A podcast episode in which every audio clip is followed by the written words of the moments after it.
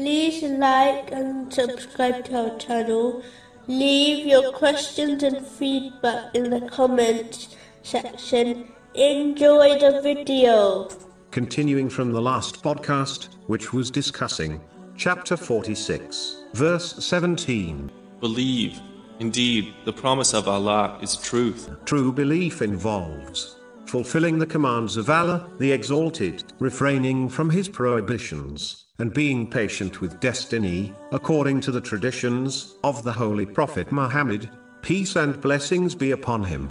This includes the duties towards Allah, the Exalted, and those towards people, such as loving for others, what one loves for themselves, which has been advised in a narration found in Jami At Tirmizi, number 2515. It includes keeping one's verbal and physical harm away from the self and possessions of others. This is in fact the characteristic of a true Muslim and believer, according to a narration found in Sunan an Nasai, number 4998. This requires one to learn and act on Islamic teachings. It is through this attitude which led to the success and superiority of the companions. May Allah be pleased with them. And if Muslims desire to achieve it, they must return to this rightly guided attitude. The fact that Allah, the Exalted, always keeps His promises, creates both fear and hope in His mercy. Every threat given in the divine teachings against those who disobey Allah, the Exalted, will be acted upon,